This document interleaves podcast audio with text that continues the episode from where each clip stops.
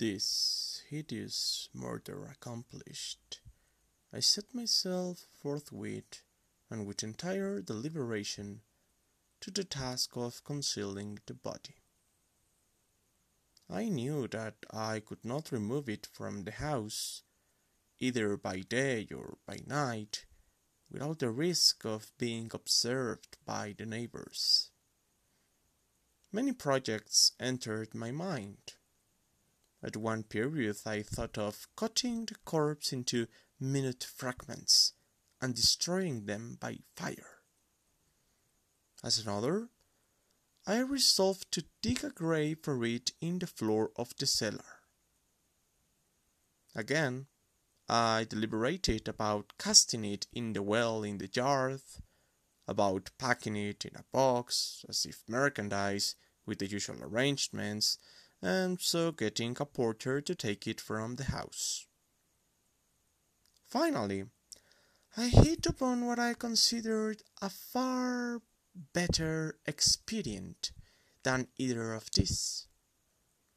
I determined to wall it up in the cellar as the monks of the Middle Ages are recorded to have walled up their victims. For a purpose such as this, the cellar was well adapted. Its walls were loosely constructed and have lately been plastered throughout with a rough plaster, which the dampness of the atmosphere hath prevented from hardening. Moreover, in one of the walls was a projection caused by a false chimney or fireplace that had been filled up and made to resemble the rest of the cellar.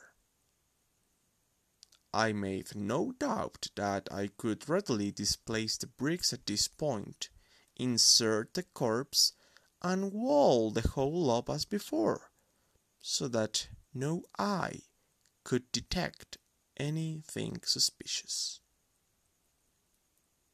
and in this calculation I was not deceived.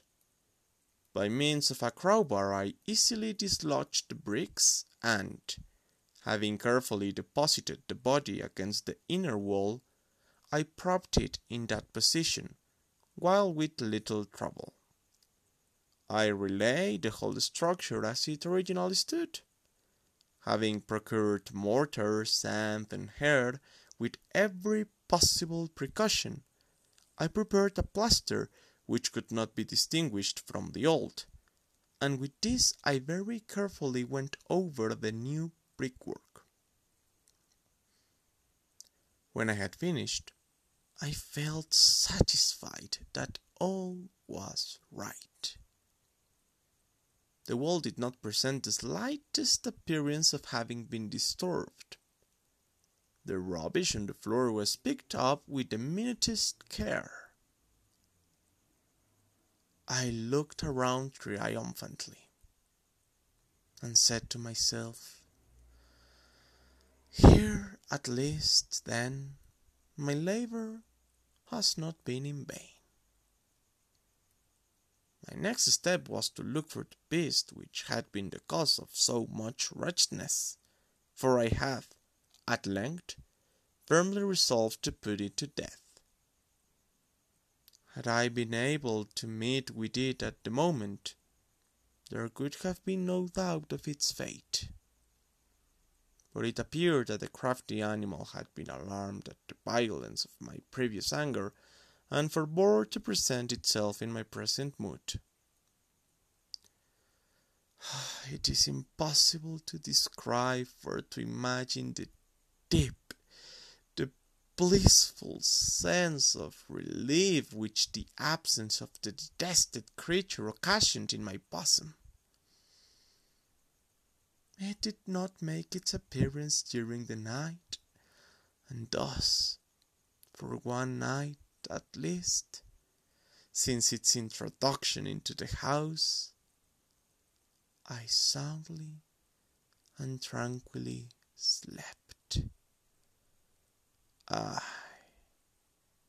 slept even with the burden of murder upon my soul. The second and the third day passed, and still my tormentor came not. Once again I breathed as a free man.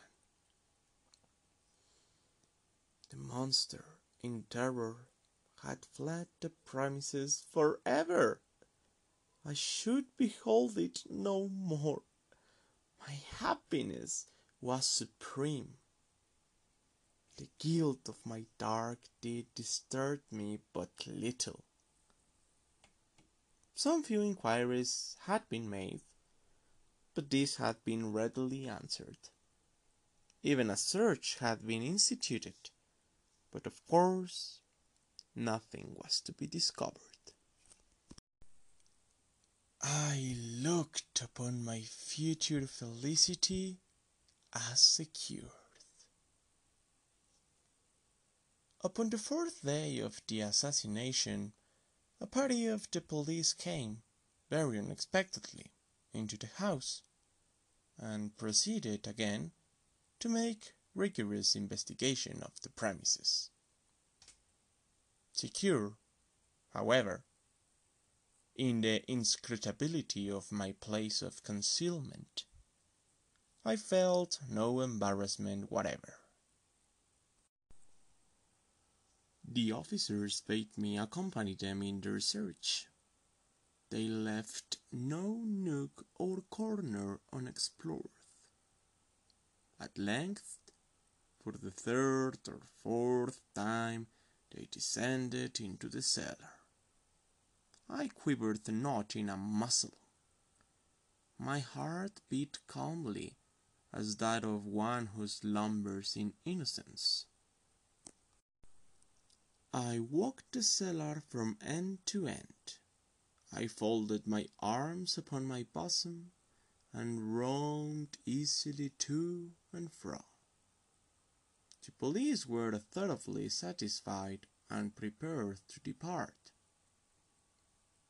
The glee at my heart was too strong to be restrained.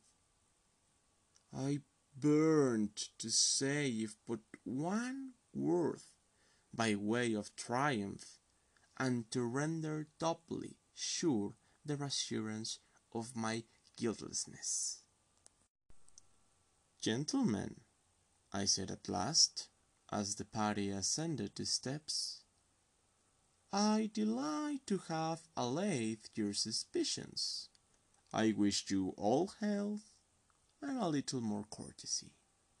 By the by, gentlemen, this. This is a very well constructed house. In the rabid desire to say something easily, I scarcely knew what I uttered at all. I may say an excellently well constructed house. These walls, are you going, gentlemen? These walls are solidly put together. And here, through the mere frenzy of bravado, I rapped heavily with a cane which I held in my hand upon the very portion of the brickwork behind which stood the corpse of the wife of my bosom. But may God shield and deliver me from the fangs of the arch-fiend. No sooner had the reverberation of my blows sunk into silence. Then I was answered by a voice from within the tomb, by a cry, at first muffled and broken, like the sobbing of a child and then quickly swelling into one long, loud, and continuous scream, utterly anomalous and inhuman, a howl, a wailing shriek, half of horror and half of triumph, such as might have arisen only out of hell, conjointly from the throats of the damned in their agony and of the demons that exult in the damnation. Of my own thoughts it is folly to speak. Swooning, I staggered to the opposite wall. For one instant, the party upon the stairs remained motionless, through extremity of terror and awe.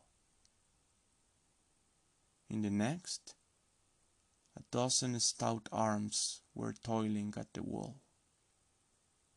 It fell bodily. The corpse, already greatly decayed and clotted with gore, stood erect before the eyes of the spectators.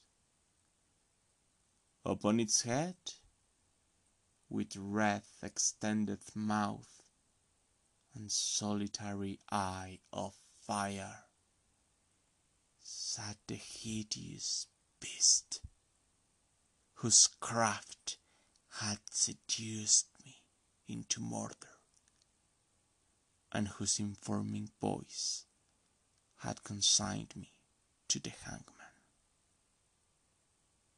I had walled the monster up within the tomb.